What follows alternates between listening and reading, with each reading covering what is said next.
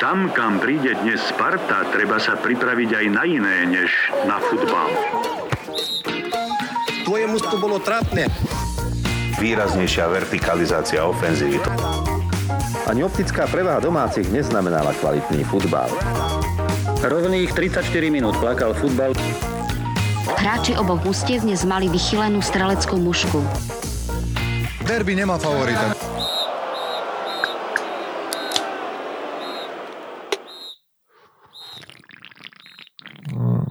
Je to tam, tráva čiary, 11. epizóda, otvárame pivkom. Otvárame pivkom a otvárame už na druhý krát, lebo priznáme sa našim poslucháčom, že my už sme tento úvod raz nahrali, ale ja som zabudol stlačiť rekord, takže, uh, takže nahrávame to po druhý krát, takže otvárame ďalšiu plechovku. Uh, otvoril som Brooklyn Lager, inak po minulotožňovom fiasku s nealkoholickým pivom som nazad, na, nazad v hre. No a akurát som sa tu stihol aj rozčúliť ešte v predchádzajúcom stupe, ktorý sme samozrejme nenahrali, že tento Brooklyn Lager, ktorý som si tu dnes v Británii kúpil v britskom supermarkete, nie je prosím pekne import z USA, ale je to import z Litvy, kde sa produkuje teraz Brooklyn Lager v licenciou, ktorý kúpil Carlsberg a ide ma z toho drbnúť, lebo vôbec to nie je dobré. Je to úplne ako, že chutí to ako, ako Carlsberg to chutí, alebo ja neviem, chutí to úplne také ako taký nejaký neidentifikovateľný vodavý láger proste. Čo je hrozná škoda, lebo to pivo bolo naozaj veľmi špecifické a pevne dúfam, že sa bude dať ešte niekde zohnať No, bude asi... sa dať zohnať zrejme asi ťažšie, ale uh, treba pozerať na krabici, hlavne e, bude napísané určite Made in USA, ak to teda bude ten americký import, ale uh, no, nebude to zrejme jednoduché. Skúsim sa popozerať ešte po tých flaškových, tie možno, že budú Made in USA. Made in USA budú tie flaškové a ja by som skúšal možno nejaké čínske alebo teda nejaké azijské shopy. To je u mňa Sure Shot, kde vieme zohnať Brooklyn Lager väčšinou v týchto azijských shopoch.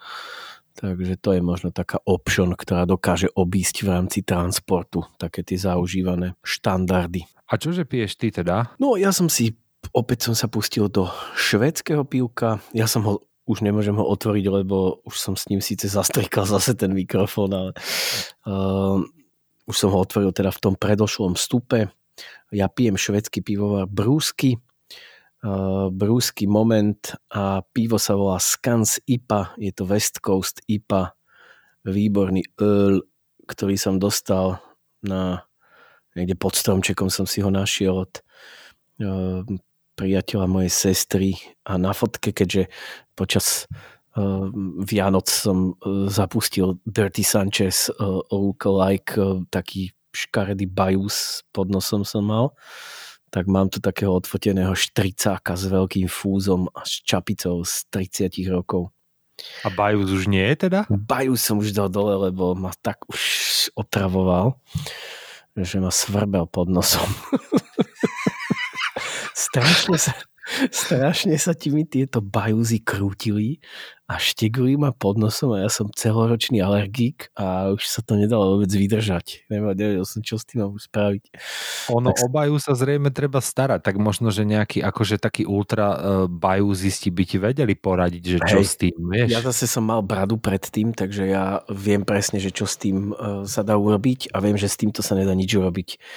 Uh, ono je to v podstate to isté, lebo však ja som ten bajus nemal zase príliš väčší ako bradu, čo som zvykol mávať súčasťou ktorej bol aj ten bajús, samozrejme. Len teda fakt sa mi to krútilo a šteglilo ma to a keď si si dal rúško a išiel si von, kámo, to bolo peklo, to, to sa nedalo.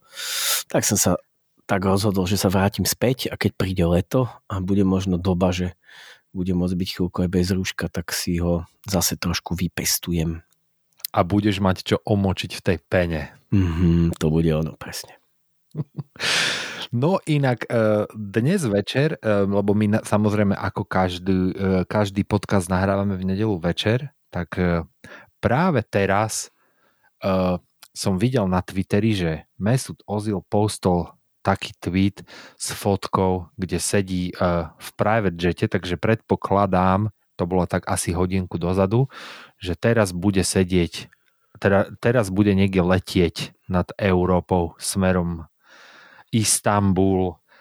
Uh, a vieš čo, zvláštne, že uh, ja som si myslel, že sa mi tak akože uľaví, keď mm-hmm. ho tam konečne uvidím v tom lietadle, že celá táto nešťastná sága s Mesutom Ozilom konečne sa ukončí, ale pravdu povediac mi dáko akože smutno skôr zostalo z toho, mm-hmm. vieš.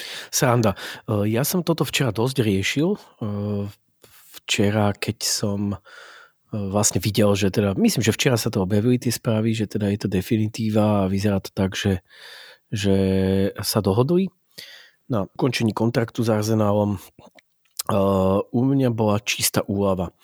Uh, v podstate je to u mňa spôsobené, ja som, aj som to veľa riešil, aj som pozeral, aké boli reakcie na Twitteri a tak ďalej a viem, že veľa ľudí uh, bolo takých, že veľmi šťastných, veľa ľudí bolo takých, že smutných a tak ďalej. U mňa naozaj momentálne v tejto situácii dominuje úlava, úlava z toho, že je to ukončené. Uh, priznám sa, veľmi ťažko som si vedel spomenúť na tie pekné chvíle, ktoré som s Ezilom zažil, naozaj veľmi ťažko, lebo ten problém nenastal iba posledný rok, alebo teda dajme tomu posledný rok a pol, ale ja ten problém uh, registrujem naozaj dlhodobo a v podstate ešte za, za pôsobenie Arzena Wengera. A osobne v podstate mimo teda naozaj jednej veľkej sezóny um, je to pre mňa trošku skôr radosť. Je to radosť iná, ale nie je to úplne e, smútok, aby som to povedal slovami klasika. Hej, no tak bolo to takých zmiešaných 7 rokov, samozrejme, boli očakávania veľké. Ja si dodnes pamätám, mne sa práve, že vynoril taký ten pozitívny pocit z neho nazad, lebo ja, si, ja som sa v tom lete 2013 vrátil naspäť do Londýna po mm-hmm. 4 rokoch mimo a pamätám si ten pocit, že aká tá atmosféra bola na Emirátoch, že keď sme kúpili toho Ozila a uh, pamätám sa na jeho prvý gól za Arsenal a to bolo uh, to bola skupinová fáza Ligy majstrov, zápas proti Neapolu, bol som na tom zápase, si to pamätám úplne ako dnes. A uh, Ozil tam dal gól v 8. minúte, tuším, a potom hneď prihral na druhý gól uh, Žirudovi. Mm-hmm. A mhm. tuším, sme aj 2-0 vyhrali ten meč. Mm-hmm. A hneď to sa zapíše. rýchlo, rýchlo tie góly padli hneď na začiatku. A presne si pamätám taký ten úplne elektrický pocit, ktorý na Emirátoch bol takéto mm-hmm. načenie, že teraz fakt, že, že wow. prichádzajú veľké veci, že akože mm-hmm. hviezda je tu a, a to si videl proste, čo ten Ozil tam robil, že proste to bola absolútna deštrukcia. Neapol sa proste nestihol ani, ani poobzerať po Emirátoch a už prehrával 2-0, vieš, mm-hmm. a už tam ten Ozil ich rozoberal úplne na komplet tými prihrávkami a všetci sme cítili, že teraz to proste prichádza, že sa idú diať veľké veci a no tak ako nejaké sa udiali, a, ale viac sa skôr neudialo toho, ako udialo. Hej. Uh, alebo to, čo sa udialo, nesplnilo, myslím, očakávania. Ono je najskôr... Ktoré tam vtedy vládli, no. Ono je to najskôr teda o tom, že oni tie očakávania do určitej miery by splnené aj mohli byť, ale jednoducho tam nastal nejaký problém, hm, pravdepodobne nejak e, osobnostno, charakterovo, psychického razenia, ktorý e, sa v podstate prejavil tak, ako sa prejavil. To znamená, že Ezil nebol schopný odohrať e, väčšinu ako tuším 70% zápasov a nie kvôli tomu, že by bol zranený, ale kvôli tomu, že bol unfit väčšinou. Neviem, či si pamätáš tento výraz, že sa to veľmi často používal hlavne... ako unfit to play. Áno, áno. A hlavne, a hlavne to vždy bolo také, keď sme hrali, že v, v pondelok večer v Burnley, tak, tak Ozil nikdy necestoval. No, no, presne, presne. Čiže pre mňa, u mňa aj napriek tomu všetkému, ja si myslím o ňom, že to bol obrovský talent a vynikajúci hráč a že ten jeho úpadok nebol zase, akože herný úpadok nebol zase iba na ňom, pretože on jednoducho sa zrazu ocitol aj s hráčmi, ktorí nemali podľa mňa také kvality, aby dokázali uh, chápať, čo on má proste na mysli a o čo sa pokúša. To znamená ten, ten regres Arsenalu ako takého ho mu jednoducho veľmi nepomohol, ale no bohužiaľ proste u mňa naozaj nedokázal som tam nájsť ani taký ten sentiment, vieš, že, že uh, odchádza hráč, za ktorým mi bude ľúto, vieš. Takých bolo veľa proste, či už to bol Giroud, alebo to bol Fan Persie, ktorého ja som bol, mal úplne že najviac rád a uh, aj napriek tomu, že odišiel do United, tak uh, som sa napríklad na neho nedokázal úplne až tak hnevať skôr som bol iba, že, že strašne smutný, že to urobil, vieš, že, že cítil aha, som tam aha. taký akože fakt, že, že sentimentálne sklamanie, tak túto to nepociťujem a som rád, že je to za nami a um, Vieš, on je hlavne strašne špecifický typ hráča podľa mňa, že a pre takýto typ hráča, ako je on, v modernom futbale myslím si, že veľmi nie je miesto, vieš, Už lebo nie, presne. Uh, moderný futbal si nemôže dovoliť uh, mať hráča, ktorý sa v podstate motká po ihrisku uh, 3 štvrte zápasu a potom akože nevracia sa veľmi brániť, neplní si také tie ako bread and butter by som povedal, neviem ten výraz slovenský teraz ma rýchlo nenapadne, také tie úplne, že základné povinnosti nejaké fotbalistu, ako, ako, ako by som to pomenoval. No ale on je proste, že keď sa, keď sa ti dostane tá lopta, tak proste s ňou urobíš niečo, za čo dostaneš tých 300 tisíc uh, týždenne. Hej, ale v tomto súčasnom fotbale je uh, každý fotbalista proste musí na tom ihrisku non-stop makať a Ozil nie je taký typ hráča proste, vieš. Jemu sa to možno, že v Turecku odpustí, lebo on v tomto Určite. samozrejme bude pokračovať a nikto zrejme nebude očakávať, že sa bude proste vrácať do obrany, ale uh, proste v Premier League to inak nejde. Vieš, ako v Premier League musia makať všetci 11 hráči non-stop, tam sa proste nedá vyklusávať. A to je ten jeho štýl hry, on vyklusáva celý zápas v podstate, vieš. A to ťa dokáže tak vynervovať niekedy, keď vidíš, že potrebujeme zabrať a jednoducho na ňom on, to nie je možno, že ani jeho chyba niečo, ale to je ten jeho štýl, že on pôsobí stále, že, že ho to moc nebaví na tom ihrisku, že on sa to len tak ako tam tmolí stále, vieš, a proste, no, neviem, no. Je to za nami. Uh, dostaneme sa dneska ešte k jednému hráčovi, ktorý je veľmi podobného typu.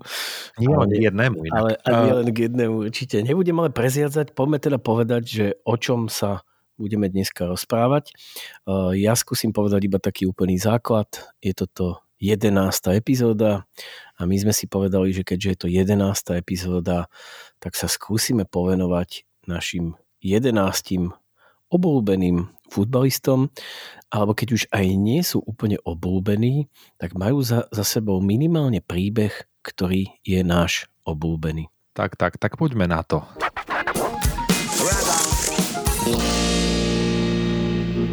Takže 11 futbalistov, ktorí pre nás buď niečo znamenali, alebo pre nás znamenajú nejaké ich príbehy. Minimálne sú dobré k tomu, aby sme si ich e, vedeli porozprávať pri dobrom pive a tak ďalej.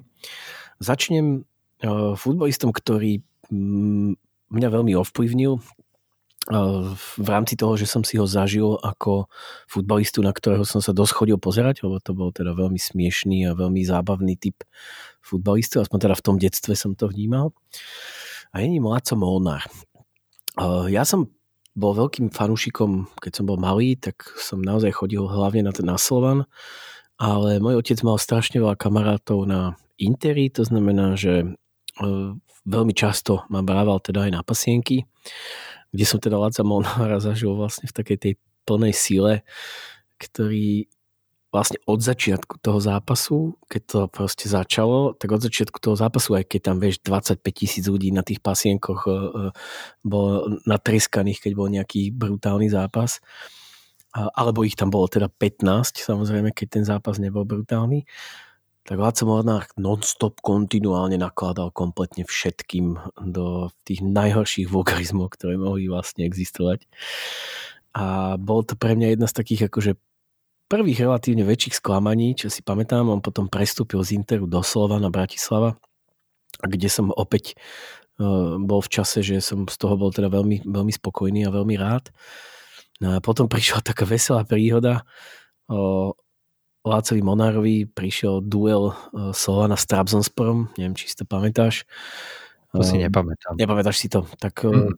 Slovan a turecký Trabzonspor, uh, Slovan doma vyhral 2-1 a išiel sa do Turecka a išiel sa tam akože zabojovať o postup.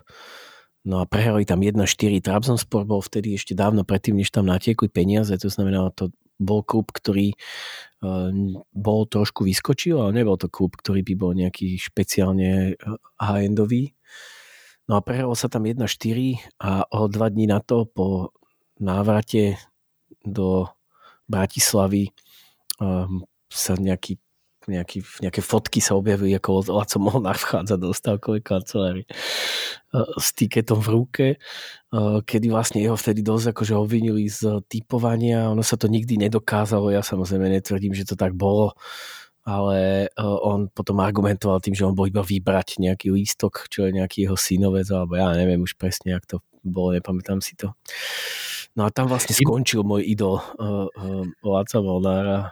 Lebo som... Ježiš, s Molnárom, ja konkrétne napríklad mám tak e, strašne silný vzťah k nemu a on je pre mňa taký človek, že ktorého ja by som mal možno, že v top 3 hosťoch potenciálnych v tomto podcaste, ktoré by som tu akože chcel mať, že ako hostia niekedy možno, a len preto, aby som mu povedal, ako strašne som ho nenávidel niekedy.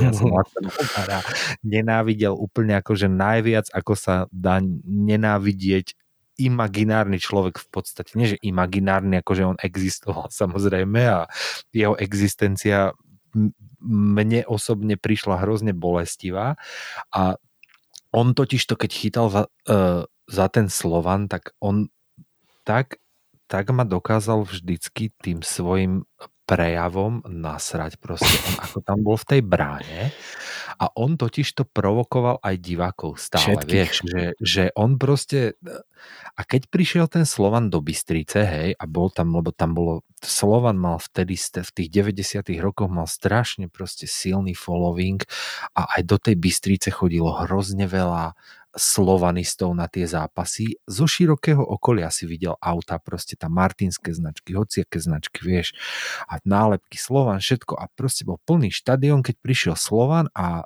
tri štvrte toho štadióna bol, boli fanúškovia Slovana, vieš. To boli, oni tam prišli a oni si kúpili lístky len tak hoci kde a samozrejme Laco proste si ich tak vždycky prihecovával a zároveň aj vytáčal nás, akože fanúšikov domácich a pamätám si úplne špeciálne jeden zápas, keď Slovan vyhral v Bystrici 0-1 gólom asi v 96.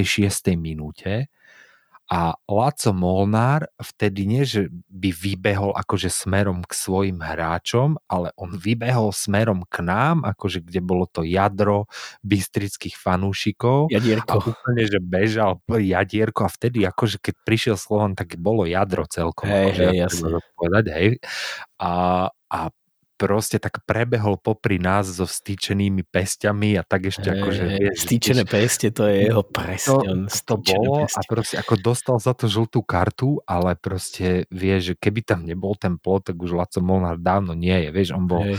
On sa potom vrátil do Bystrice inak ako tréner, no, vieš. to chcem povedať, že on sa vrátil do Bystrice a dotiahol do kľúčku na druhé miesto, pokiaľ si áno, to áno, áno, to bolo, to bolo fantastické, fantastické a vtedy no. bol už, Laco už bol vtedy, samozrejme už sme ho milovali všetci. Jasne, však jeho sa môžeš iba milovať alebo nenávidieť. Takže tam tie emócie proste, uh, ja osobne mám k nemu prechovávam hrozné emócie a sú to úplne, že love and hate, tam Hej. to je všetko v jednom, ale každopádne Laco Molnár mňa osobne nikdy nemohol nechať chladný. Vieš, Áno, to, to je jeho veľká devíza, že on je naozaj taký. A ja poviem ešte jednu strašne podpútovú príhodu o Lacovi. Um, mám jedného kamaráta z Bystrice, ktorý, ktorého sestra vlastne s Lacom, s Lacom žije. No Laco jedno obdobie, oni sú tuším aj manželia, nechcem teda hovoriť, že, že akým spôsobom, v akom sú vzťahu, lebo to vôbec neviem. Ale mám teda jednu príhodu o tom, ako tento môj kamarát raz prišiel teda domov a nemal kľúče a zazvonil. No a bol u nich doma Laco a Laco teda otvoril dvere a bol holý. A medzi nohami sa mu hompala najväčšia hadica v dejinách všetkých najväčších cicín. A dodnes toto ten môj kamarát Dušan proste rozpráva, že Láco hadica, lebo že mal najväčšiu cicinu proste až pod kolena. Tak to iba, hej, akože iba by sa vedelo trošku bulvár. A tak najväčšia cicina musí mať najväčšiu cicinu, ako by to inak bolo. tak. Laco je pán. Poďme ďalej. Laco je obrovský pán. Uh, poďme ďalej. Uh, k ďalšej veľkej cicine, akože teda nie, že by boli nejaký, nejaké príhody s týmto človekom ohľadom tohto spojené, ale keby, že si mám vsadiť, tak 10 eur hovorí, že tam je veľká cicina Nordbert Juračka, bývalý brankár Banskej Bystrice a inak bývalý brankár uh, Ostravy, Košíc, Petržalky napríklad, hej, on toho pochodil. Keď teda hovorím o tom, že toho pochodil, on je vlastne uh, v roku 1997 utvoril taký uh, rekord, ktorý je podľa mňa aj dodnes neprekonaný, že on sa v priebehu súťaže predstavil trikrát v Dubnici, na ihrisku Dubnice, ako brankár vždy iného mužstva. Hmm. Hej? Že v druhom kole ligy chytal za prvé FC Košice, potom prestúpil do Petržalky, prišiel do Dubnici ako brankár Petržalky a na konci roka v 25. kole už chytal za Banskú Bystricu znova. Takže v jednom roku uh, prišiel do Dubnice ako brankár troch rôznych mužstiev v prvej lige. no a on je, ako ja nemám žiadnu nejakú takú extra vtipnú príhodu s ním, ja som ho vždy stretával, uh, lebo on býval kúsok nado mňou, Javornícka neviem niečo, asi o dva paneláky vyššie, uh, takže som ho stretával non-stop proste. A, a občas som sa mu tak aj pozdravil, on by samozrejme nikdy neozdravil názor, lebo však ja som bol taký tínedžer, chápe, že si ti pozdraví tínedžer, ale tak on bol pre mňa trošku taká, hr, taký hrdina, vie, že uh, a stále je podľa mňa neprekonaný. On bol inak, uh, začal ako juniorský reprezentant Československa a bol v roku 1989, keď bol juniorské majstrovstva sveta v Riáde, tak on tam schytal za Československo vtedy. Uh, nepostúpili sme zo skupiny, ale uh, skončili sme skupinu s jednou výhrou, jednou remízou, jednou prehrou, ale každopádne musel to byť zážitok pre takého, koľko mal vtedy 17, 16, keď tam, keď tam bol, vieš, tak nejak Určite a ideš do Saudskej Arábie odchytať majstrovstva sveta, mm-hmm. vieš. A bol to vynikajúci brankár podľa mňa. On mal aj potom ako tréner, nebol zlý, však on trénoval dokonca Kremničku v druhej, tretej lige vtedy? Druhej, tretej? neviem. A on bol vtedy, on ako tréner, ja si pamätám, ja som bol na, na pár zápasoch tej Kremničky a on bol ako tréner strašne taký defenzívny, že oni vtedy Kremnička vyslovene hrala také katenáčo, vieš, mm-hmm. ako brankár mm-hmm. trénoval tú Kremničku totálne defenzívne a vyhrabal som jeden článok, ktorý mal nadpis Betón v Kremničke sa podarilo prelomiť len raz.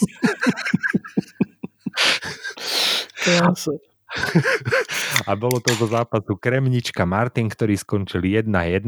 Uh, tak toľko k Norbertovi Juračkovi. Uh, vždy mi bude srdcu blízky.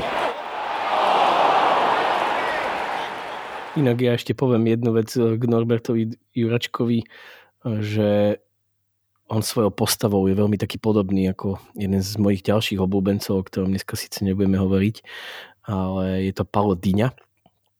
A obidvaja, aj Paolo Dyňa a aj e, teraz vlastne Noro Juračka sú obidvaja ľudia, ktorí sa v svojich, alebo teda v nižších ligách pohybujú stále okolo futbalu a obidvaja sa venujú koseniu trávniku.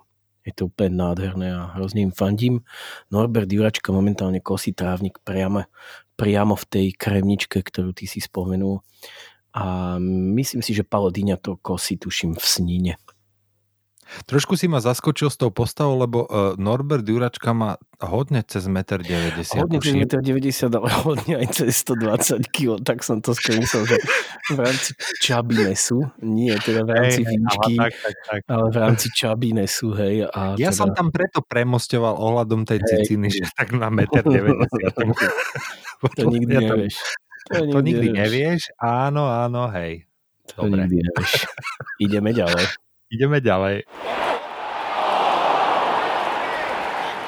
No, ja som si ako svojho prvého obrancu vybral jedného z najškarečších hráčov v dejinách svetového futbalu. Nebude taký škaredý, ako sa dostaneme ešte k ďalšiemu hráčovi, ktorého bude spomínať Gary. Ale je ním Matias Zamer. Matias Zamer je pre mňa veľmi silná persona, hlavne z toho dôvodu, že ja som vtedy sa nemeckému futbalu v eh, tých tej prvej polovici, alebo teda dajme tomu v polovici 90. rokov takmer vôbec nevenoval. Nemecký futbal pre mňa bol niečo, čo som nemal rád, čo spočívalo aj najmä kvôli tomu, že ten nemecký futbal vtedy bol vyslovene nudný, veľmi defenzívny a nie príliš pútavý a lákavý. Ale zrazu niekedy v podstate v 90. rokoch sa zrazu objavila Borussia Dortmund, ktorá vtedy hrala v takých, nejak teraz v takých tých pekných Geoberot eh, dresoch. A oni vtedy mali taký ten eh, eh, zvýrazne, taký ten zvýrazňovačský žltý, taká tá kriklavá žltá, proste úplne najškarečší dres na svete. Úplne si to pamätám, ten úplne dres. Hej, hej. No a tento Matia Zamer, vysoký ríšavý chlapec z východného Nemecka, ktorý sa teda postavil ako do, do čela tej obrany v Dortmunde, tak pre mňa bol zaujímavý v jedno. Ja si pamätám, to bola tá sezóna 96-97, nepamätám si tam presne tie, tie zápasy, eh, ktoré som videl, ale uh, videl som ich veľmi veľa, v podstate určite minimálne aj v highlightoch väčšinu, ale skončilo sa to teda v finále v uh, eh, 96-97, kam sa dostala až Borussia Dortmund a Borussia tam rozbila vlastne 3-1 uh, Ehm, ten um, teda Zidanov Juventus, hej, veľmi silný a veľmi favorizovaný tým. No a Matia Zamer, teda okrem toho, že, že desil väčšinu ľudí svojou tvárou a svojou postavou, lebo on fakt vyzeral ako keby kijak, kijak odložil proste niekde one pričiare si, tak uh, on bol naozaj hráč, ktorý dokázal dávať góly uh, hlavičkou, strelou, ktorý dokázal, cez ktorého sa nedalo prejsť. A bol to taký u mňa prvý naozaj taký komplexnejší hráč, možno okrem Paula Maldínyho, ktorého ja si teda som v tých 90 v tej polke 90 rokov vnímal. Takže, takže tak niekedy vtedy začala moja nenávisť voči škaredým žltým dresom Borussie Dortmund, ktorá sa neskôr teda pretavila v, eh, vlastne v takú lásku.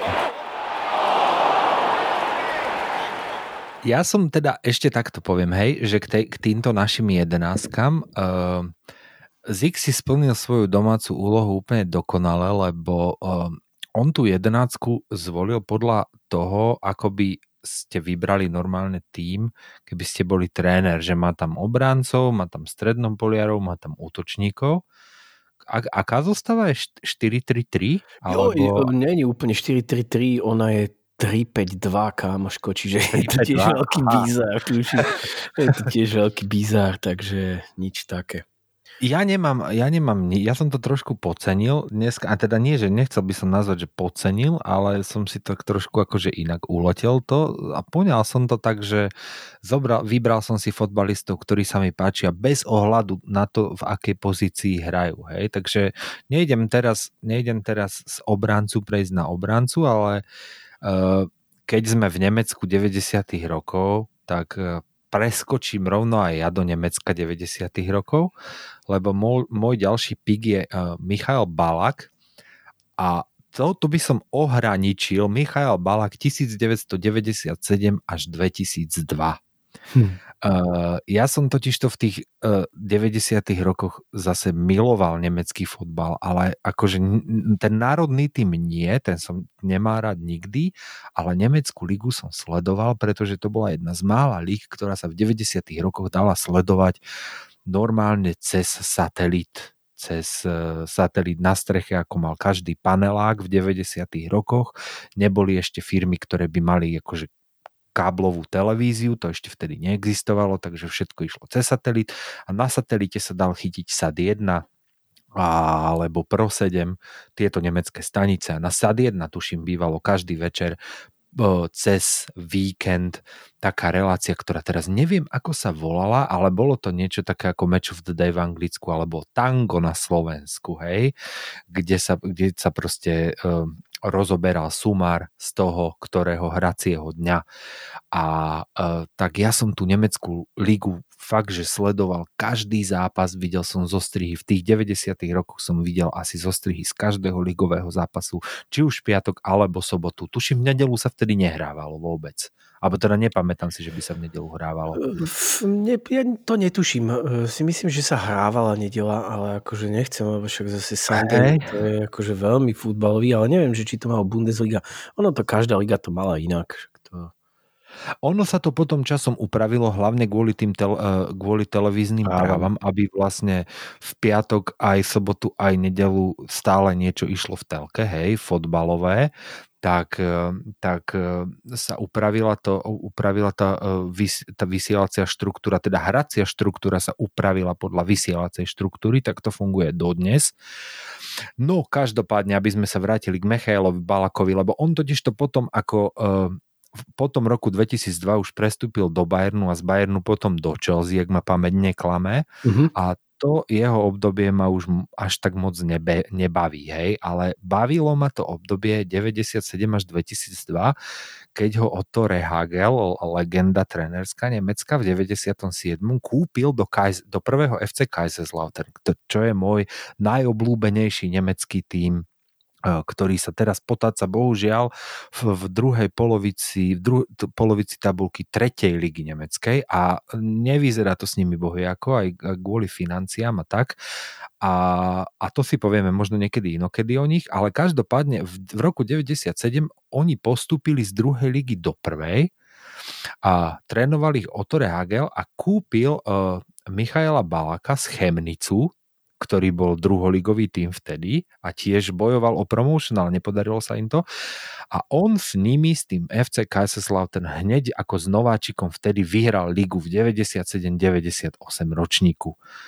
A bol to pre mňa akože uh, to, to bol pre mňa taký ten, že ten Michal Balak tam vtedy dosť zažiaril a mňa to vtedy hrozne bavilo a tie roky, ktoré v Kaiserslauterne strávil, to to bola podľa mňa taká golden age toho Kaiserslauternu vtedy, akože išla im tam naozaj karta, aj sa prebojovali do štvrťfinále Champions League vtedy, neviem, volalo sa to vtedy, sa to ešte nevolalo sa Champions League, že? Liga, neviem, ako sa to volalo vtedy. Mm-hmm. No, je Pohár to Champions európskych majstrov. Pohár európskych majstrov to bol, hej. Vyradil ich tam potom Bayern Mnichov, to si pamätám celkom dobre. No a on potom prestúpil v roku 99 do môjho druhého obľúbeného nemeckého týmu a to je Bayer Leverkusen. Bayer Leverkusen, akože obľúbený tým, to je možno, že silné slovo, ale je to jeden z takých týmov, ktoré ja vždy sledujem, každý týždeň sledujem, ako hral Leverkusen, si vždy pozriem. Tak neviem, kde to znak toho, že si fanúšik toho klubu, alebo čo to je vlastne znak? Určite. Asi hej. Určite áno. Ako on, ten klub mi není nejak sympatický v ničom, ja nekúpil by som si ten dres asi, alebo neviem čo. No ale on bol tam vtedy uh, uh, tento balak uh, súčasťou týmu, ktorý uh, dostal po rokoch akože meno Neverkusen, lebo oni boli ne, najväčší failery, aký, aký, aký si len môžeš predstaviť.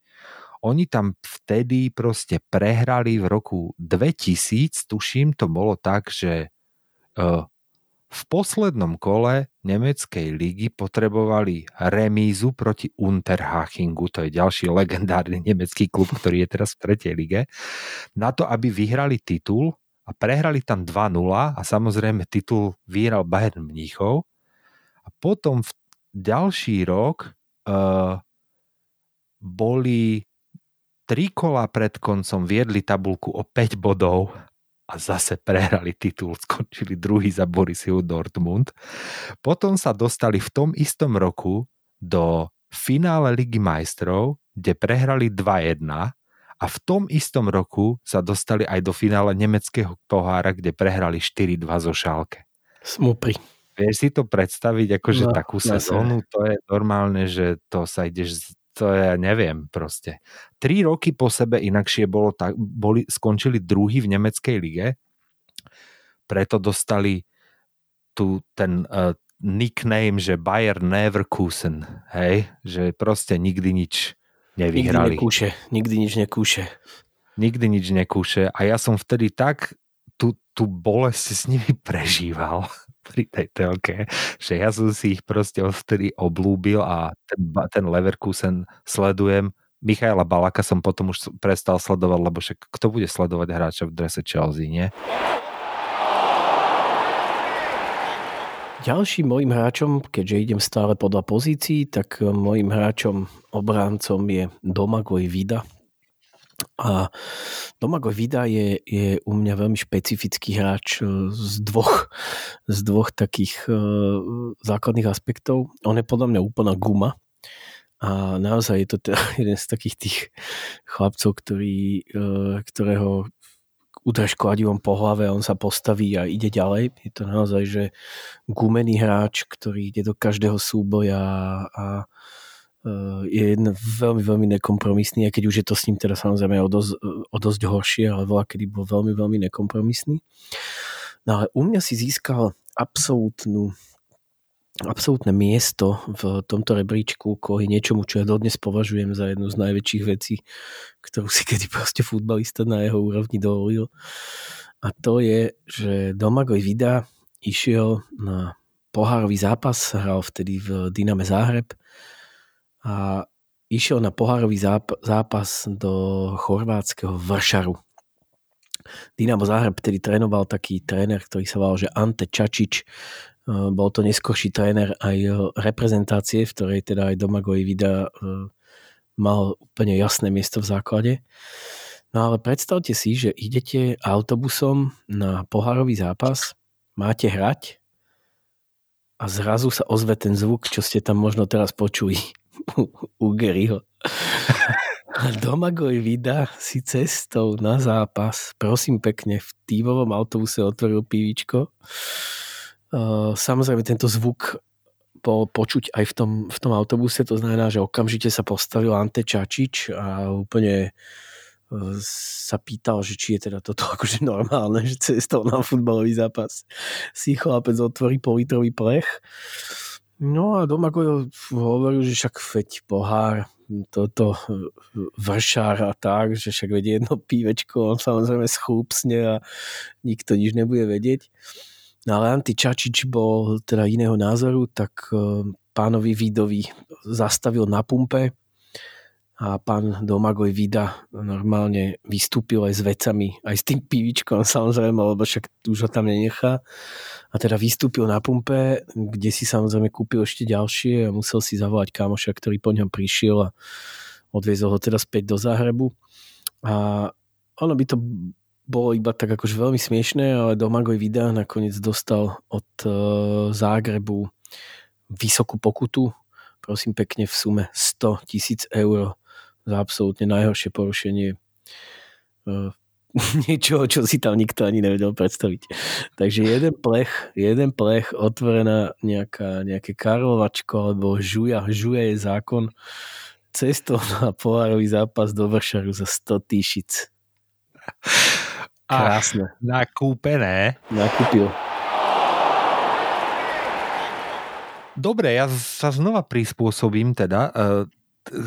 Zabrdol si do tohto regiónu bývalej Juhoslávie, takže v ňom zostaneme aj pri ďalšom mojom piku a to je Saša Čurčič. Uh, neviem, či si ty pamätáš Sašu Čurčiča. Ja som uh, si ho alebo teda ja som prvýkrát ho zaregistroval kvôli tomu menu, vieš, že mm-hmm. sa volá, to volá Saša Čurčič, tak ako a hrá v Anglicku. Uh, on hral vtedy v tej, uh, v polovici 90 rokov v Bolt, za Bolton a my sme tú generáciu, zlatú generáciu, ktorá vtedy hrala za Bolton, keď Boltonu hrozne išla karta v Premier League.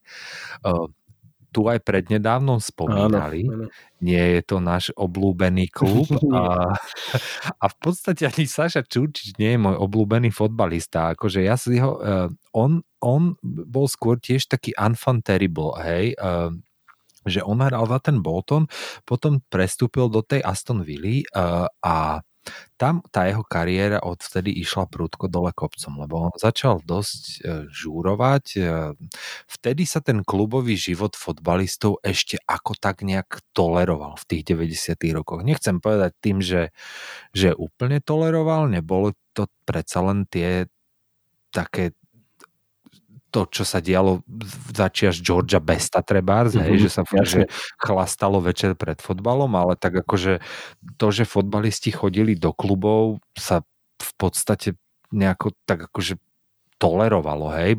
Bolo to v novinách, bulvár si to celkom išiel, ale nerozdávali sa za to také pokuty vtedy, ako by sa, ako by sa teraz rozdávali, hej. Že teraz by to treba znamenalo aj koniec kariéry možno, že, ale predtým to bolo trošku ešte také liberálnejšie v tých 90 rokoch a on vyzeral trošku ako, ako úplný ako úplný chujko, mal také tie odfarbené vlasy na blond a mal briadku do takého vrkvočiku zakrútenú, neviem, či si to pamätáš.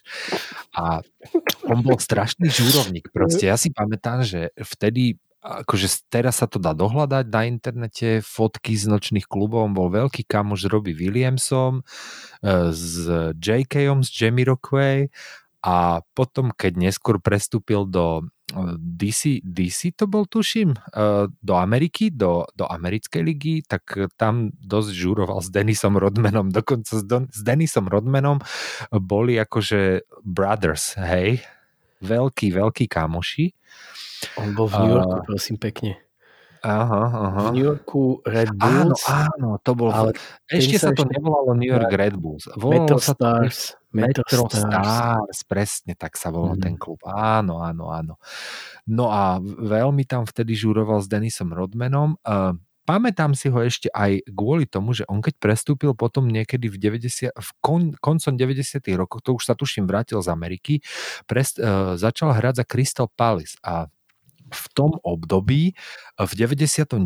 NATO vlastne bombardovalo Belehrad a tento Saša Čurčič uh, normálne išiel demonstrovať pred 10 Downing Street takže na niekoľko dní on normálne tam išiel do stanu aj s banerom a on tam normálne prespával s tými ostatnými spoluprotestujúcimi proti bombardovaniu Belehradu, pretože v Belehrade vtedy žili jeho rodičia, vieš. Mm-hmm a normálne Crystal Palace to toleroval, akože on nechodil ani na tréningy, ani nehral zápasy, nič, vieš, on, on tam normálne akože bol v tých stanoch niekoľko dní, alebo možno aj týždňov s tými banermi, vieš. A Crystal mm-hmm. Palace to vtedy dokonca toleroval. A on sa potom akože mal problémy s touto životosprávou a tak a skončil kariéru vo veku 29 rokov, tuším, a keď skončil kariéru, tak vyhlásil pred reportérmi, že uh, ja som to videl v angličtine, ten citát, že I retire from soccer to dedicate myself to fucking. Hej, čiže, že on už proste chce iba súložiť a preto vlastne odišiel z futbalu, aby sa mohol venovať iba sexu a že žiadny iný klub ho nemôže podpísať, ani keby mu ponúkli akože 15 miliónov libier, čo v 90 rokoch boli veľké peniaze, ale že ak mu ponúknú 15 žien, tak by to zvážil. Toto vyhlásil normálne na Sky Sports, vtedy keď ukončil kariéru. On potom neskôr vydal aj knihu, akože autobiografiu, kde rozpísal, že, že písal tam také veci, že napríklad on chodil nejak, nejak, nejakú dobu s Naomi Campbell dokonca. A mm-hmm. písal, že on ukočil ten vzťah kvôli tomu, že po celom byte boli jej čierne vlasy a že on hrozne to neznášal, že on je či, strašne poriadku milovný a že hrozne srali tie čierne vlasy, že všade to bolo v kuchyni, v kúpeľni a tak, že proste ne, on to nemohol vystať, tak sa normálne rozišiel s Naomi Campbell kvôli tomuto. Preboha. Hej. No a potom neskôr sa vrátil do Srbska a tam akože čistý Balkán, samozrejme, vieš, vyhral srbského Big Brother, uh, a potom ešte aj účinko v srbskej farme. Uh, stade ho vyhodili, lebo sa tam pobil s nejakým srbským reperom alebo niečo také. No. Každopádne, akože Saša Čurčič, obrovská legenda uh, srbského fotbalu a aj teda medzinárodného. Nie je zlý fotbalista, ale nestal sa legendou len vďaka fotbalu. Uh, keď hovoríme teda o tých športovcoch, ktorí, ktorí boli posadnutí ženami, tak ja trošku premostím a do iného športu a ja som si spomenul na takého človeka, ktorý sa volal, že Mario Cipollini. Bol to talianský cyklista, ktorý naozaj dosiahol aj viaceré veľké, veľké úspechy, ale on teda samozrejme skončil s cyklistikou, um, aby sa z neho stal pornoherec, to bola akože jeho teda veľká pointa. A on, Mario Cipollini, je známy jednou vecou, že počas jedného veľmi ťažkého preteku, preteku Paris-Nice v 94. si vytiahol cigaretku zapálil si proste normálne jedného strašného švába, vyfajčil celé jedno cigo proste počas jazdy na bicykli v 1994 na trati Paris-Nice. Mario Cipollini, tiež veľmi smiešná postava svetového športu. Ďalším mojim obrancom je Igor Stepanovs, veľmi, ktorý má za sebou jeden veľmi bizarný príbeh e, o tom, ako sa e, futbalista z Lotyšska, tuším z Dynama Riga, dopracoval až do Arsenalu. V tejto, v tejto role, teda túto rolu takého agenta, ktorý ho do toho Arsenalu zohral, uh, hrali niekoľkí futbalisti Arsenalu. Uh, stalo sa to v, vlastne v sezóne, kedy vtedy celkovo Arsenal patril medzi medzi tými, ktoré prišli takmer o celú obranu. Ja si, ak si to dobre pamätám, tak tam sa stranil, strátil, zranil pardon, Tony Adams a zranilo sa tam strašne, strašne veľa futbalistov, ktorí boli pripravení hrať v obrane. A jediný, kto zostal, bol Martin Kion. A o Martinovi Kionovi kolovali vlastne také chýry, že Martin Kion je jeden z tých hráčov, ktorí sa že strašne, strašne, strašne boja o ten svoj flek. A on už nebol najmladší, Martin Kion, a on stále má pocit proste, že, že tí mladí futbalisti, čo prichádzajú do toho Arsenalu, že oni všetci ho chcú vlastne pripraviť o tie jeho prachy, čo tam zarába, o tú jeho pozíciu, lebo tie prachy samozrejme na tú pozíciu boli značne naviazané. No jedného dňa sa dostal na, na ihrisko, tréningové ihrisko Arsenal futbalista z Lotyčska, ktorý sa volal Igor Stepanovs. No a no, Igor Stepanovs e, kvalitatívne bol samozrejme niekde úplne inde a vlastne nikto nikdy nevedel prísť na to, že ako on sa tam v podstate mohol dostať. No ale tým, že keď to celé vlastne sa rozbehlo a Igor Stepanov vybehol na taký ten prvý tréning, tak e, Martin Kion okamžite začal hlasno a verbálne Stepan, do, do Stepanov sa tak akože dobiedzať a riť do neho a snažil sa akože podriť takú, taký jeho aj mentalitu a vlastne aj taký skill. No ale na to zareagovali vlastne futbalisti Arsenalu takým veľmi smiešným prankom, hlavne teda Tony Adams, uh, Ray Parlour a uh, Dennis Bergkamp, to bol asi jeden z tých úplne najhlavnejších účinkujúcich v tomto príbehu, ktorí začali pri každom kontakte Igora Stepanovsa s loptou vykrikovať, že oh, wow, what a player, what a touch.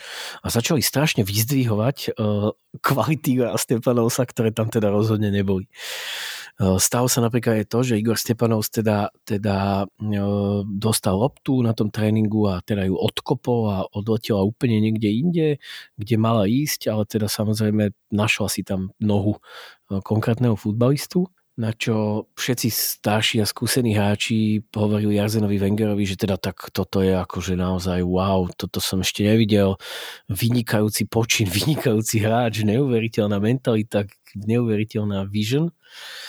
Až to teda skončilo tak, že Arzen Wenger si povedal, že tak však akože tak, všetci boli takto z neho nadšení, tak uh, skúsime ho kúpiť. No a oni teda tohto Igora Stepanov sa kúpili a Igor Stepanov zažil jednu z tých najväčších humilácií, ktorá sa kedy udiala. On síce odohral nejaké také zápasy v, v rámci Arsenalu, ale potom prišiel zápas s Manchester United, ktorý vyhral Manchester 6-1, tam vtedy hetrik strelil Dwight York ten meč je kľudne na YouTube, takže keď si ho niekto dáte Stepanovs United Arsenal, tak vám to teda nájde.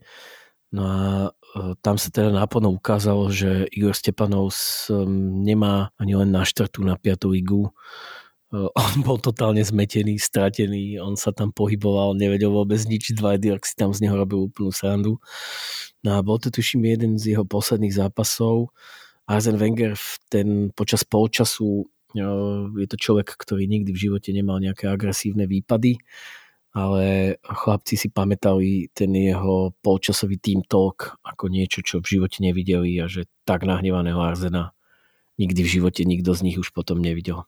No tak teda ako náhražka za Tonyho Adamsa to, urči, to, uh, to určite nebola dobrá, lebo inak Tony Adams hej, je jeden z tých mojich ďalších pikov uh, a Tony Adams toho proste nenahradíš len tak, lebo však on uh, je jeden z tých hráčov, ktorý celú svoju hráčskú seniorskú kariéru strávil v jednom klube a to bol Arsenal. 22 rokov hral za uh, uh, Arsenal ako centrálny stredový obranca, sa to povie po slovensky? Áno. Tuším, že hej, stredový obranca. Uh, bol samozrejme kapitán aj z Arsenalu, aj Anglicka. Uh, a on bol jeden z takých tých chlapíkov, že uh, kebyže nevieš, o koho ide a vojdeš treba do krčmy a on tam sedí na bare a pozrie sa na teba, tak si podľa mňa nejdeš ani objednať v tej krčme, vieš. že, že on vyzeral tak, akože, že uh, are you looking at me, vieš, a rovno ti stoličkou rozjebe papulu, proste, vieš, tak, tak, tak, tak, tak vyzeral Tony Back Adams. Presne tak. A on uh, inak teraz vlastne vekom vyzerá tak práve, že úplne presne naopak. On vyzerá teraz, ako nosí tie okuliare, možno, že to ho zmenilo, ten jeho zalát, že on vyzerá taký strašne príjemný chlapík, vieš. Hej. A on, on bol okrem iného, inak minulý rok aj, lebo tam sa to mení každý rok a to neviem prečo je, ale nechce sa mi ani moc potom pátrať, ale on bol prezident Rugby Football League 1919 až, 19, až 2000, 2019 až 2020. Uh, to som o ňom vôbec nevedel a je pri, príde mi to veľmi bizarné. Nemám inak k nemu žiadnu vtipnú príhodu, ale prišlo mi to blbé ho tam nedať, pretože on je jeden z mojich absolútnych fotbalových bohov. Jeho socha stojí pred štadionom Arsenalu a nie je to teda žiadna náhoda, že tam je tá socha. Tony Adams je absolútna legenda. A nemohol by som ho vynechať za svojho top 11 rebríčka. Ja musím dodať, že ja som Tonyho Adamsa mal tiež ale na základe toho, že ty si k svojej úlohe pristúpil trošku zodpovednejšie a mal si to pripravené skôr, tak som sa rozhodol, že Tonyho sa odtiaľ, odtiaľ vyňmem a zoberiem si na paškál jeho najväčšieho parťáka, o ktorom sa hovorí, že vždycky bol za toho najväčšieho grázla, najväčšieho zmrda, ale vždy v tom bol nevinne, lebo za všetko vždycky mohol Tony Adams. Jeho meno je Ray Parur a je to jeden z tých hráčov, aj Tony Adams aj Ray Paru boli vlastne hráči, ktorí boli, uh, znamenali taký core toho Arsenalu, ktorý ja som no, začal sledovať, teda nejak intenzívnejšie. No a Ray Paru, on mal strašne smiešnú tvár, on bol tiež taký veľmi, veľmi, naozaj, že na ňo si sa pozrel, vyzeral ako taký štricak zo stromu zliezol. No ja poviem jednu takú, jeden, jednu takú, oni, oni tých príhod majú strašne veľa, hlavne títo dvaja chlapci spolu, ale však určite si to viete veľmi vygoogliť. Ja poviem, keď som rozmýšľal nad mačetou v Hongkongu, lebo to je ich legendárna príhoda, ale poviem ešte jednu špeciálnu. Uh, oni veľa pili, obidvaja. Boli to naozaj takí tí British Leds, takí tí good Leds, proste, ktorých si fakt v tých kačmách uh, stretával. V roku 2002 Arsenal vyhral FA Cup, kde vlastne, ktorý rozhodol e, práve párov svojim gólom, to sa hralo na Millennium stadióne v Cardiffe. E, hralo sa to proti Chelsea. A po tomto zápase e, v podstate všetci tí futbalisti vyhrali FA Cup, hej, akože veľká vec, len po tomto zápase oni leteli všetci lietadlom domov a bohužiaľ nemohol sa príliš oslavovať, lebo pár dní ich čakal uh, duel s Manchesterom United, ktorý mohol rozhodnúť o tom, že, že Arsenal v roku 2002 získa titul. No a uh, samozrejme pre Rejovi nebolo treba zase príliš veľa vysvetľovať a keď už teda nastúpili do toho lietadla, tak samozrejme si objednal nejaké, nejaké pivičko, lebo však veď dal gól a rozhodol a všetko vybavené. No Čočer nechcel, to mal byť ten posledný človek, ktorý by videl Reja Paru a jak sa šaha po pive, no samozrejme Arzen Wenger. To nechcem ani, to ani ja by som nebol rád, keby ma Arzen Wenger videl, jak si otváram pivo. A samozrejme okamžite tam prišiel, urobil okolo toho obrovského šambo a vysvetlil Rejovi, že proste sorry, ale nemôžeš piť to pivo, lebo o pár dní máme veľmi dôležitý zápas proti Manchesteru a ja ti to jednoducho nedovolím. A ak sa napiješ, on síce trošku protestoval, ale Wenger mu aj tak povedal, že ak sa teda napiješ, dvojtyžňová pokuta dole. No a tak Ray sa teda ofúčal, dožil to pivo a už sa mu teda samozrejme moc nevenoval. Na druhý deň však mali pravidelnú masáž v, v svojom tréningovom centre, kde teda Arzen nechodieval, lebo tak tam si chlapci lahli a maséri ich masírovali a oni tam re, relaxovali. No a tak Ray samozrejme povedal si, že serem na celú masáž a, a prchol teda rovno do najvyššieho pubu, kde mal svojich chlapcov. Že však dám si tam jedno pívečko proste a, a akurát. Skončilo sa to samozrejme o chvíľku tým, že do seba nasúkal 10 pint Guinnessu. On tam nakoniec aj odpadol, normálne zaspal na stole, proste klasická kašina. Nevedel, museli ho kamoši odniesť domov, bla, bla, bla. Na druhý deň prišiel Ray ako v úplnej pohode na tréning, ako keby sa nič nedialo. No a prišiel zápas proti Manchester United, ktorý Arsenal vyhral a Ray Paru v tom zápase získal titul Man of the Match, to znamená najlepší hráč zápasu. No a keď ten zápas teda skončil, tak za ním prišiel teda Arzen, už keď sa tak rozprávali a slávili a hovoril mu, vidíš Ray, ako dobre, že som ti to jedno pivo, pivo pivo zakázal dať, preto si aj práve preto aj tomu vďačíš za to, že, že si dokázal podať takýto výkon. Ray Paru hovoril, že on teda samozrejme nevedel, čo mu má na to povedať a že strašne nemal to srdce sa mu priznať, že samozrejme vojel proste oveľa v neskôršom čase, deň pred zápasom 10 pínda, že teda totálne sa ožral ako taká, ako taká socka. No a priznal sa mu teda až naozaj niekedy po roku 2015, že teda takto to bolo a je to proste... Vieš, najväčšia sranda je, že my, on, my o nich hovoríme, ako že to je taká, taká generácia tých starých pánov, ale vlastne Ray Pálor je o 4 roky starší odo mňa, vieš. No, je, to je akože v podstate... Bude už aj horšie. To je, no, to, to hovorí niečo skôr o mne, ako o ňom by som povedal. Vieš, mm. že to je také, no. Inak, eh, keď sme už teda pri tom Arzenále, tak eh, ty máš ešte niekoho že z, z Arzenálu v tom svojom liste, alebo nie? Uh, vieš čo, ja už nemám. Mal Lebo som ja tam, mám ešte. Mal som tam, prepáč, ja iba mal som tam, ešte rozmýšľal som nad Davorom Šukerom, ktorý, ale nakoniec som si k nemu nezískal strašne veľa informácií. Podarilo sa mi získať len jedna jediná príhoda, ktorú iba tak akože mimo poradie poviem. Uh, jedného dňa našiel peňaženku Davor Šuker v lietadle s veľkým obnosom peňazí a s veľkým obnosom nejakých, dokonca nejaké drahé kamene tam tuším boli. A um, on ju nevrátil majiteľovi a pokúsil sa niekde v Belehrade, či kde to bolo v, v Zagrebe, proste v nejakom pawn predať tie kamene a na základe toho ho identifikovali ako zlodeja proste Dávora Šukera. Ale to je už, to ma iba tak napadlo. Ono, vieš, to je ale hlavne o tej blbosti svedčí práve to, že sa to snažil urobiť buď v Belehrade, alebo keby sa to snažil urobiť v Londýne, hej, tak to bude jedno alebo druhé, lebo že ho každý poznal asi, ale, ale tak však keď to už robíš, tak to ideš urobiť niekde inde, niekde ťa úplne každý pozná, kde si totálny, akože v podstate poloboch, chápeš? Dávor Šuker, vieš. Hej, no Dávor Šuker, jasné. Ja si inak teda, aby sme, vieš, lebo však e, my sme obaja fanúškovia Arsenalu, takže jasné, že sme museli zaradiť nejakých hráčov z Arsenalu. Ja mám ešte teda jedného poďme si to odbiť celé, aby sme sa potom mohli presunúť ďalej. Uh, uh, mimo Arsenal uh, Santi Cazorla, uh, samozrejme to je ďalší z tých hráčov, to je taká tá uh, popri Tonym Adamsovi uh, ďalšia povinná jazda, čo sa týka teda hráčov z Arsenalu. Ako samozrejme vždy sa dá niekto vybrať aj iný, ale Santi Cazorla je jeden z hráčov, ktorý proste z tej súčasnej, alebo teda nie že súčasnej, ale v z blízkej minulosti je jeden z hráčov, ktorý podľa mňa je jeden z najpopulárnejších hráčov na tribunách. Ešte stále napriek tomu, že už za Arsenal pár rokov nehrá. Uh-huh.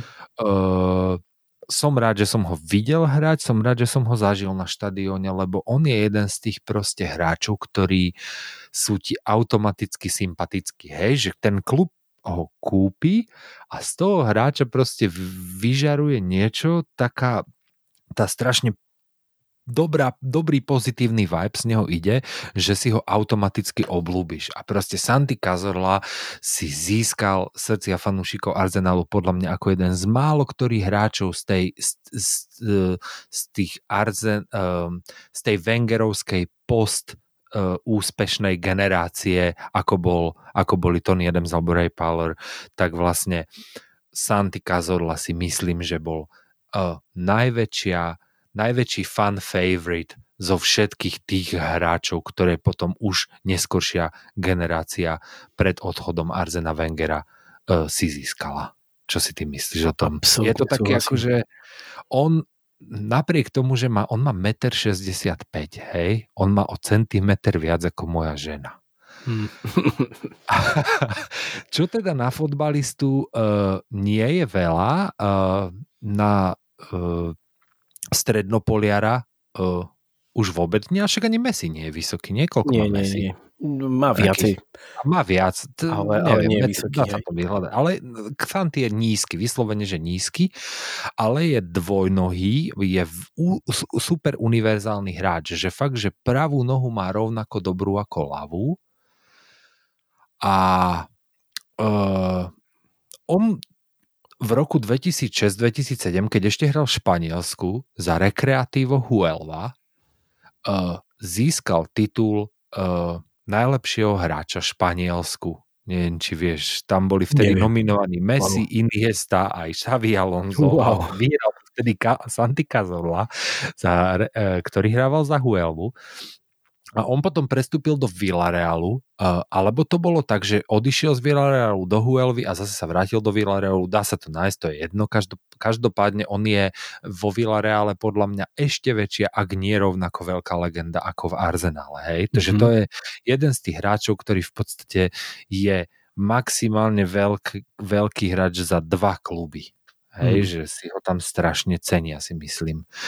No a on v roku 2016, predtým ako odišiel z Arsenalu, si poradil vážne uh, Achilovku proti uh, v zápase Európskej ligy proti Ludogorcu Razgrad. Ja som bol na tom zápase, inak 6-0 sme ho vyhrali. Mesut Ozil tam dal hetrik vtedy. Hmm a bola to jeho posledná sezóna uh, v drese Arsenalu. On si, on si dokonca uh, nedal ani taký ten rozlúčkový zápas a dúfa, že si ho ešte niekedy v drese Arsenalu dá. Dúfam, že sa to podarí nejak zorganizovať. Že by si aspoň na, že by ho Arsenal podpísal aspoň na jeden zápas, vieš a že by proste si ešte v tom drese Arsenalu mohol jeden zápas niekde zahrať, taký ten rozlúčkový. Testimony testimony nejaká, lebo on si to zaslúži. On si to podľa mňa je jeden z mála hráčov tejto generácie, ktoré, ktoré si to zaslúži, to testimony. No a on sa tam zranil v tom, t- tú achilovku si zranil v roku 2016 a už si neodohral tú testimony. Každopádne to zranenie sa tak zhoršilo, že si vyžiadalo 8 operácií a on tam mal veľkú gangrenu, normálne, že mu očernela tá noha celá a hrozila mu normálne, že amputácia, amputácia. tej nohy. Hovorilo sa o amputácie, hovorilo sa o tom, že je veľmi veľká pravdepodobnosť, že už nikdy nebude proste chodiť na tú nohu, aj keby mu ju neodrezali nakoniec.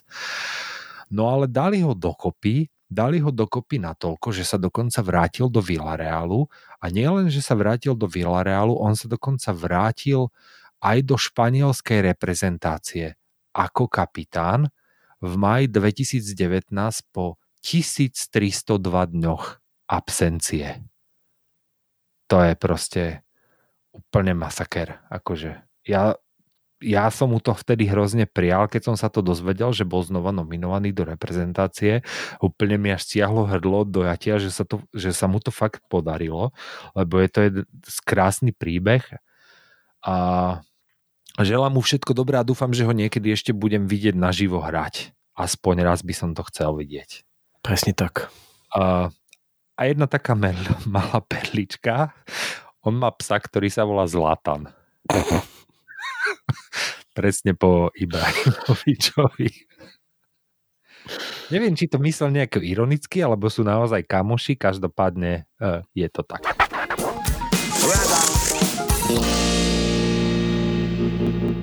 No ako tak pozeráme na časomieru, tak sme sa trošku rozkokošili. Ako vždy. Ako vždy. A už sme naplnili hodinu vysielacieho času a ešte toho máme veľký kus pred sebou, takže rozhodli sme sa k bezprecedentnému kroku a to... A to, a to že túto jubilejnú 11. časť rozdelíme na dve.